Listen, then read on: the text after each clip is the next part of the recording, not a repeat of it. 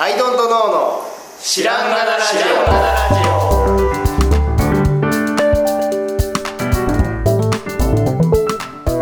さあ始まりました「アイドントノーの知らんがなラジオ」この番組は僕たちアイドントノーが日常アイドントノーしていく中で新しい視点を皆さんと共に発見していくという番組ですということでアイドントノー角田ですアイドトの青木です。地元の春田です。よろしくお願いします。すさあさあ寒くなってまいりました急に来ましたね。ね、もうしょうがないですよ。だって12月ですよ。い12つの間にか。確かに。もはやちゃんと寒くないと。もうだ温暖化してるから大丈夫かなと思ったんですけど、うん。大丈夫じゃないですね。秋はなかった気はしますけど。わあ暑かった。ほぼほぼ、うん、あっという間に冬になってきそうそうそう。いや秋とか春とかも幻想だから。どっちかしかない。幻想だから。どっちかしかな。いまあそうですね。夏か冬かですそうそうそうそうそう。はい。そう。コールドウォーターかホットウォーターかしかないない。一個買ったもの買ったものの話があるんですけどいいですか。んなんですか？寒さで。うん。えっ、とね寒さで買ったもの、ワークマンのうん。あったかいうん。インナーつなぎみたいなのが売ってて、インナーつなぎ？アウトドアでも現場でもみたいな感じなんですけど、面白いはいはいはい。ちょっとダウン的なものポリポリ系のダウンの全身入ったつなぎです。いいねで2900円ぐらい。安っって話なんですけど。そう怖い。怖すぎてこれどっかのパクリかなってちょっと疑いたくなってるんですけど、でもありすなん。かありそうでなかったかもしれないはい、もうねそれを着ちゃうももう全身なん寝袋着てる状態なんですよ、はいはい要ははい。は。い心地よすぎて。ただまあおしっこうんこ。がねそれが腰のところを、うん。なんて言うんでしょうね。へその横あたりから300度340度ぐらいまでこうへそ横から逆サイドへそ横まで後ろ側をぐるっと巡ってチャックが開くようになってるんですよ。ガバッと。まあ要するに上下がほぼほぼはい。ジッパーつながってる。へそだけつなあの布がつながってて 他は全部ジッパーって感じですね。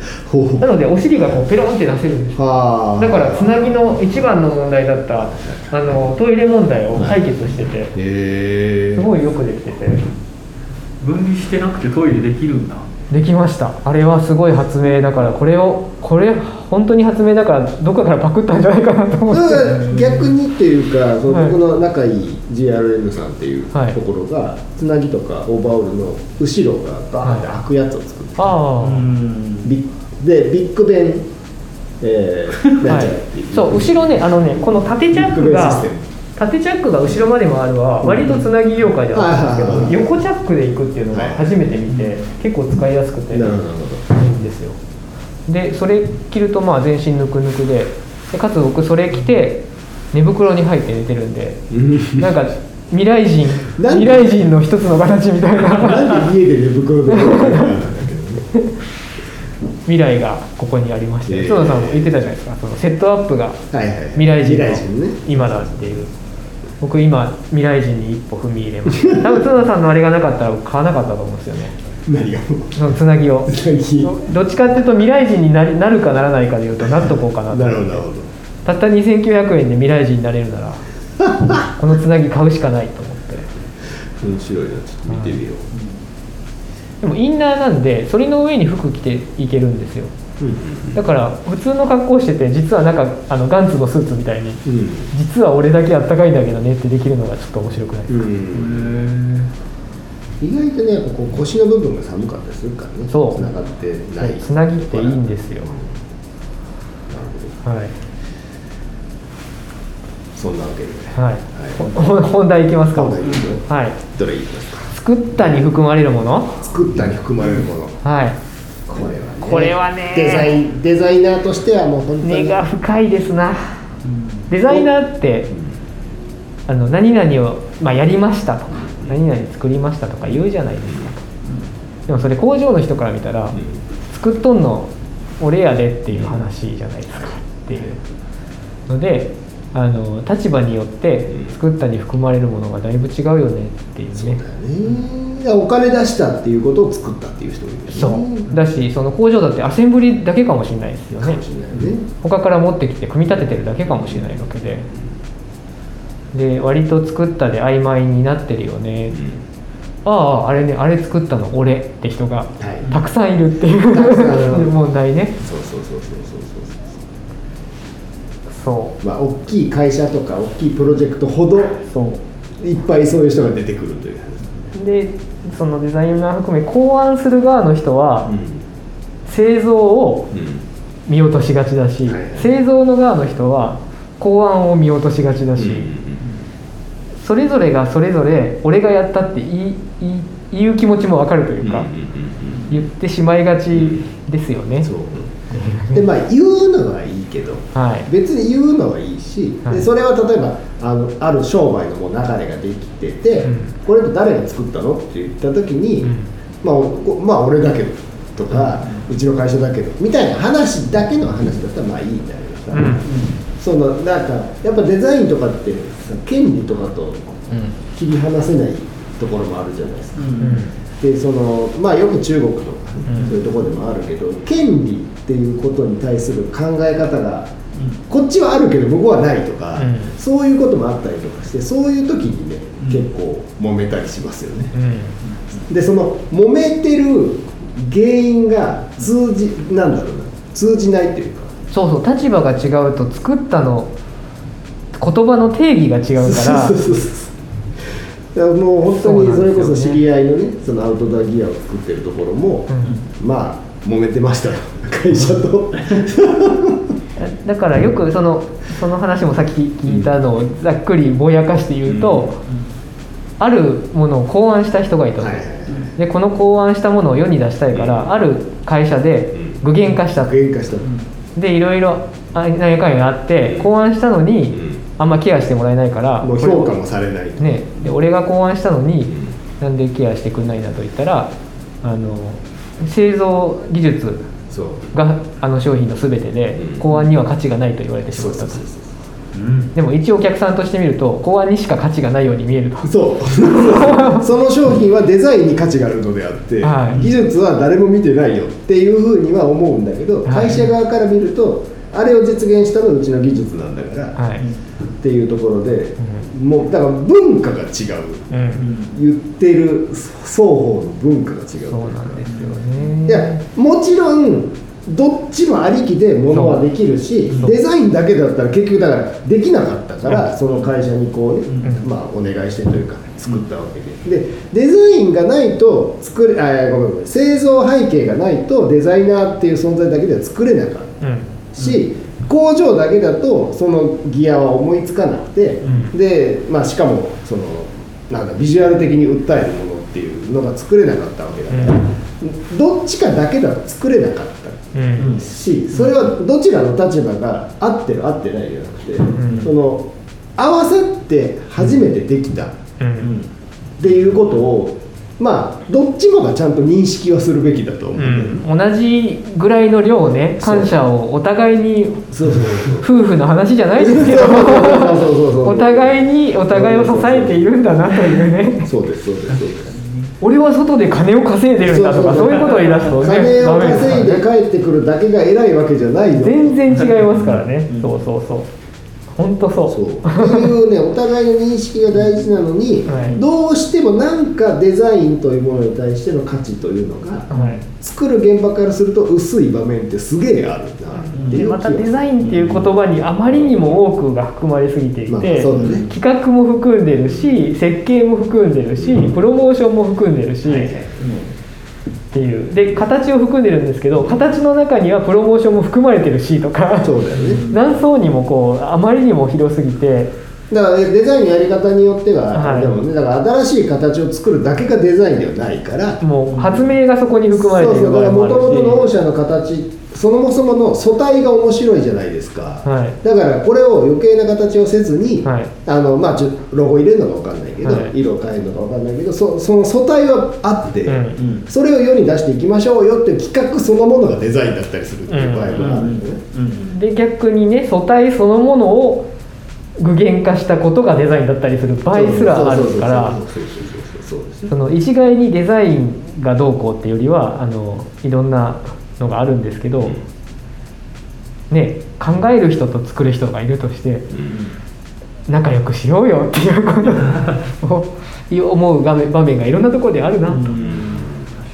なんか製品ってそういうのが買う人にもなかなか伝わりにくいですよね、うん。っていうその要はでかい橋とかだと、はい。橋を考えた人と実際作った人がいるってみんなよくわかるじゃないですか、であの父父ちゃんあの橋作ったんだぜっていう、ね工事した人もいるし、はいはいはい設計すごく広く分かりやすいというか、ものになるとそこがね割とあんま知らない人も多そうですよね、うん。そのうんこれがどうできたのかみたいなところが、うん何々さんってメーカーが作ってるからそのメーカーが作ったとか、うん。工場が作ったものだって思いがちだったりするし伝わりにくいのかもしれないですね分かりにくいというか、うん。で実際そういうのって考案した人物って、うん。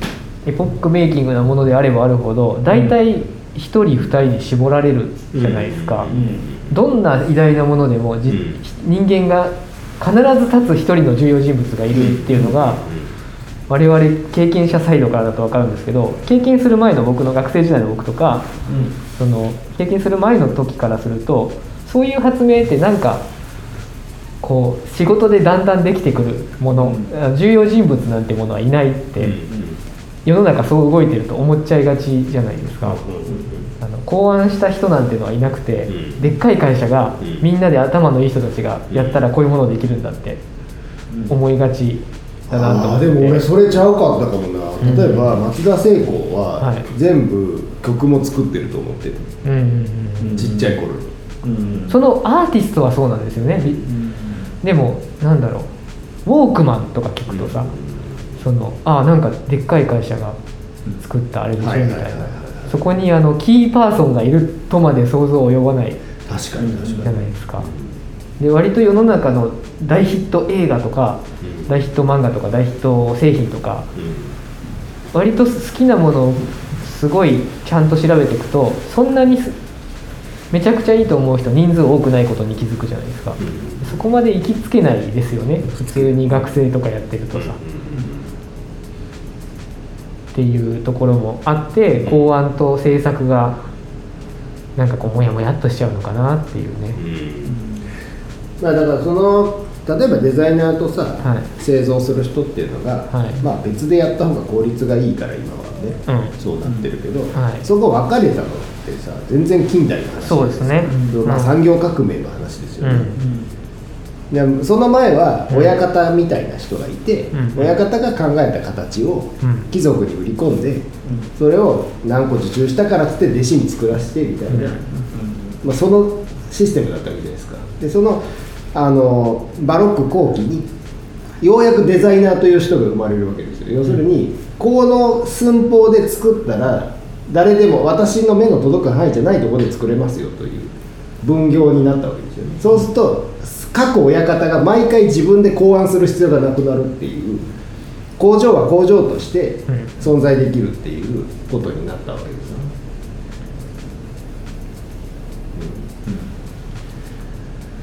そうだからなんかそこが分かれているっていうことが、なんだろうな当たり前の世の中に僕らは生きている。たまたまタイミング的にね。今後はまた戻っていくんでしょうね、うん。でもおかしくはないよね、ん。だからアウトドア界によくあるのが、うん。まあ、ガレージブランドってさ、うん。僕のような規模でも言われたりするんだけど、うん。うーんとガレージブランドってさガレージのブランドだから、うん。まあ、何してるかって家で手作りしてうん。グッズを作っている人という意味合いが、まあ、うん。一番強いわけですよ、うん。で実際そのそういう人っていて、うもうまさにあの昨日話してた人が、うん。あのもう本当に木でね、うん。あのスピーカーをこうなんだろうアマゾンとかで売ってるスピーカーの側を木でつくすごいかっこいいの作って、でインスタでどうやっつって言ったら、ものすごい売れちゃって、うん。で手で作ってるから、うものすごい売れちゃってに対応するのがどうしようって。なって、はでもストアにアップしたら瞬殺するし、で抽選販売っていうことにしたら、なんだったら30個に対して700人ぐらいっていうのがついてとかで全然買えねえどっちにしろだからそのあのストアに何時にオープンとかだともう蒸発するように消えてしまうので、あのそうじゃなくて抽選にしてくださいってすげえ言われたから抽選にしたら結局買えねえじゃんみたいなことになってあの逆に怒られるみたいなことが起きてるんだけど手作りだとなんかそうなるわけだよね、うん。価値が高いっていうか、そう。でそれがまたね安いのよ。やっちゃいがちですよやねっちゃうのよね。ん。だこれがだからその側とか確かに30004000円なのよ、うん。手で作ってるの。に、うんでもやっぱその手で作ってる側からするとだ俺が手で作ったんだしなっていうのも込みでそういう値段になってるんだけどでもそんだけ買いたい人がいるっていうことはじゃあそれは価値があるってことだから、うん。じゃあ例えば8000円とか1万円とかしてもいいのかもしれないしっていうのが商売の原理なような気がするんだけど。なんかこうまあまあそうなな何を言いたかったかというと実はそのガレージブランドとかの文化ってその作ると売るが一緒くたになってたりする現場でもあるんだよね。まあそれが面白いところでもありますよね。そうそれだとねもう本当にもう作ったっていうのがさその下、その人にしかないから、うんうんすごいあのシンプルにはなるんだけうん。そうするとさ売るのも簡単じゃん。俺が作ってるっていうさ、うん。マーケティングの要素もほとんどないっていうか、うん。あの私の思いだけでっていう、自分の思いを説明すればいいけど。じゃあその人が自分で作るのが大変だってなって、じゃあ工場に依頼しましたいうふうになった時にこれデザインの話になってくるわけです、あの私が手で作っているのではないです、うんってなった場合じゃあこの角度とかうん。このなん何角形とかなってる。のどこに意味があるのかうん。とかいう、なんだろうな。ちょっと情報がさ、うん。価値をこう持たなければいけなくなってくるというか、うんうんえー、と手作りっていう価値が離れていったとこから、なんかこうデザインっていうところにうん。価値を揺り戻してこないといけない話になってきそうな気がする。うん。そうそうそうそう実際にその人のやつは、まあ、工業的に作れそうだなという形をしてるわけですよ、うん。なんかこう彫りが入ってるわけでもなくて、はい工業的にで工場に依頼して作れる形だなって思ってそれを手作りで今は作ってる。うん。でもそれも分かるな。自分の自分のとこで収まる範囲でやった方が幸せだっていう気持ちもすごい分かるしね。だそれで、うん。例えばその、まあ、何百万もそれでね、はい。売ってますって言うんだったらいいけど、うん。それで暮らしが苦しくなってんだったらそうそう不幸しかなそうなのよ。だからやればやるほど苦しいっつって。3 4千円で、うん。例えば一月に30個しか作れないとかだと、うん。それはもう商売ではないじゃない、でしでかも寝る間も惜しんでやってたとしたらもうそれはもう でも痛えし。そう。ってなっちゃうもう嫌なんだよとか言ってやってたらね。それは不幸でしかないですでみ求める人がいるっていうことはじゃあそれは量を作らないといけないね。で、うん。工場に依頼する話になるんだけど、うん。そうそうすると、まあ、最初の方の話にこう戻ってくるというか。そう最初の方の話としてはね。でじゃあ工場それをじゃあ作ってくださいって工場が言われたとすると。で工場が「あれ作ったのはうちやで」って言うとそうなのそれはあうちやでって関西弁っぽく言いましたけど全然全然藤田金属さんとかではないですよ。そうあそこはそういうんじゃないんで。だなんか関西弁に言っちゃいましたけどイメージイメージ。で「うちだよ」って言い出しちゃうとまた「ちゃうねん」っていう話にまた。話になるよね、うん。ねえ作っでそうっすよね。あれそう一般の人からっていうのもね。あれ作ったのはあの人なんですよっていうねそうそうそうそう。そうなんだよね。だから僕もさどなんていう立場かなっていうと、うん。あのもうだから工場やってるわけではないわけです。よはでデザインしかしてないけどでも僕がお金を払ってうものを工場に依頼して作っているので、うん、全体的なところを私が作っていますというふうにはやっぱりこう言っていて、うん。でそれをなんだろうな製造してるわけではないけどそういう状態をメーカーだと言っているわけです、うん、世の中的にね。そうそうそうそうでその立場はいいですよね。うちその中途半端な立場だから余計こじらしちゃってここああその一緒に、一緒の取り組みとして。そうそうそう。だからそうなんですよ。最近は僕考案したっていうようにして。製造しているを含まない言葉はないかなと思って、ああ確かに。うん、作ったとかだと考えただととかだとまだなんかあれで。確かに。でデザインしただとその形の部分だけってとかになっちゃうんで。どこでもないんで、はい。もっとディープに。もっと考案したが一番近いかなって思ってるんですけど。なので。なるほどね。ね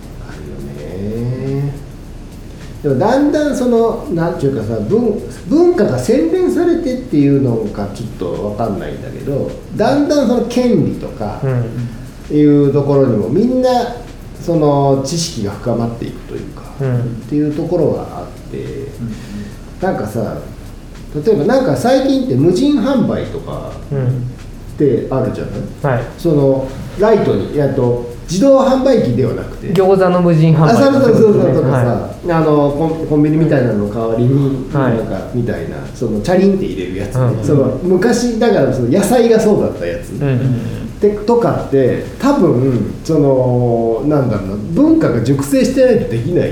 うんう人のものと自分のものっていうのがないとさ、うんうん置いてあるんだから食べていいんでしょっていうようなさ未開のとこだとそれはできないわけじゃないですか。うん。っていうのもなんかね時代が進んでいくとだんだん皆さんのこう教育というか、うん。行儀というかもう良くなっていくんだろうねとは思うけど。ね。そこなんシェアが進むとよりまた曖昧に 確かに。確かにね。権利というものはなかなかデザインのシェア。戻ったりね。確かにね。うちの場合は確かそうね。こじらしてるんだけどいや今話聞いてて思ったのはそのやっぱりでも生み出した人がうん。発信していくしかないんでしょうねって思う。んって、そうですよね。要はその、うん。あの何でしたっけ。えーっと任天堂のさ、あの戦うやつあるじゃないですか。えっと名前が出てこない。戦うやつ。あのスプラトゥーンですか？スプラトゥーンじゃなくて1対1で戦うあの、えーっとババトル系のえーえっとねいろんなキャラクターが出てきて。あー。スマッシュブラザー。スマブラ、はいはい。あれの生みの親って桜井さんって人なんですけど、はい。であの人もうそうそう認識されてるじゃないですか、はい。であの人やっぱめちゃくちゃちゃんと要は発信してるというか、うんその確かに。生みの親として出てきていて。確かに。で生みの親って言われてうん。逆に別にでもやっぱチームがあって、うん。その実際作ってる人はいっぱいいるけど、あの人が生んだものだっていうのはみんな認識していて、うん。でそこってやっぱちゃんと伝えたり発信してるからなのかなって今確かに。話を聞いてて思ったので、うん。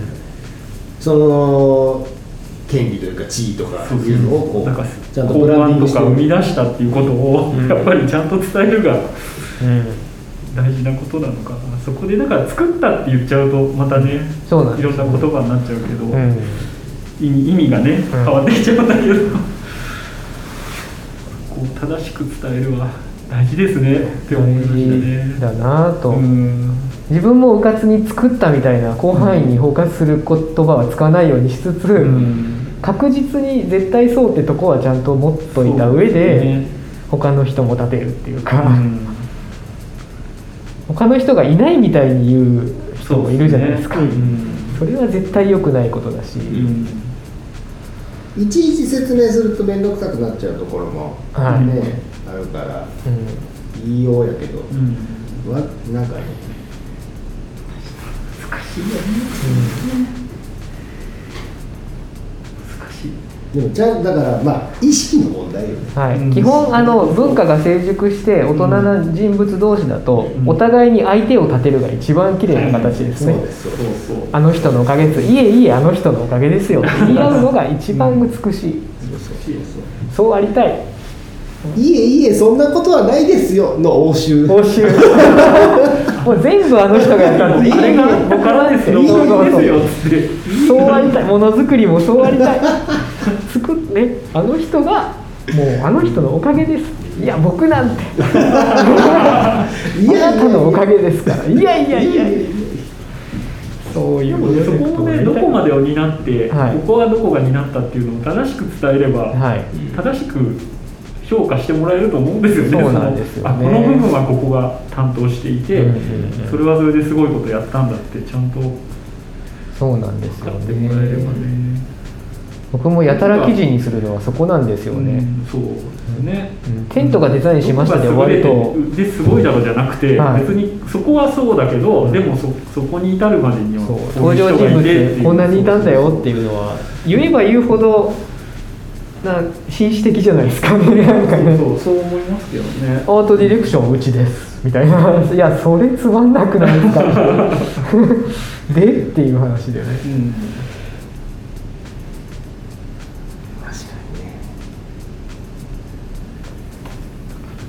まあ根が深いですけど、はい、僕たちはできれば相手を立て合うような関係でねうん。いたいなと、それはもういつでもそうだと思います でもそう。だと何でもそう。何でもそう。そうそう。デザイン以外でもそうだと思います、うん。さっきもね奥さんとの関係もっていうのもうほら奥さんとの関係とかも本当そう。本当そうですよ。あらゆる組織できっとそうですよ。君のおかげで。いやいや君のおかげで。声をかけてあげてください。本当ですね。リスペクトし合う文化、はいうんきはい綺麗にしました。作ったに含まれるもの、はいという話でございました、はい。ということで今日この辺で、はい。ありがとうございました、ありがとうございました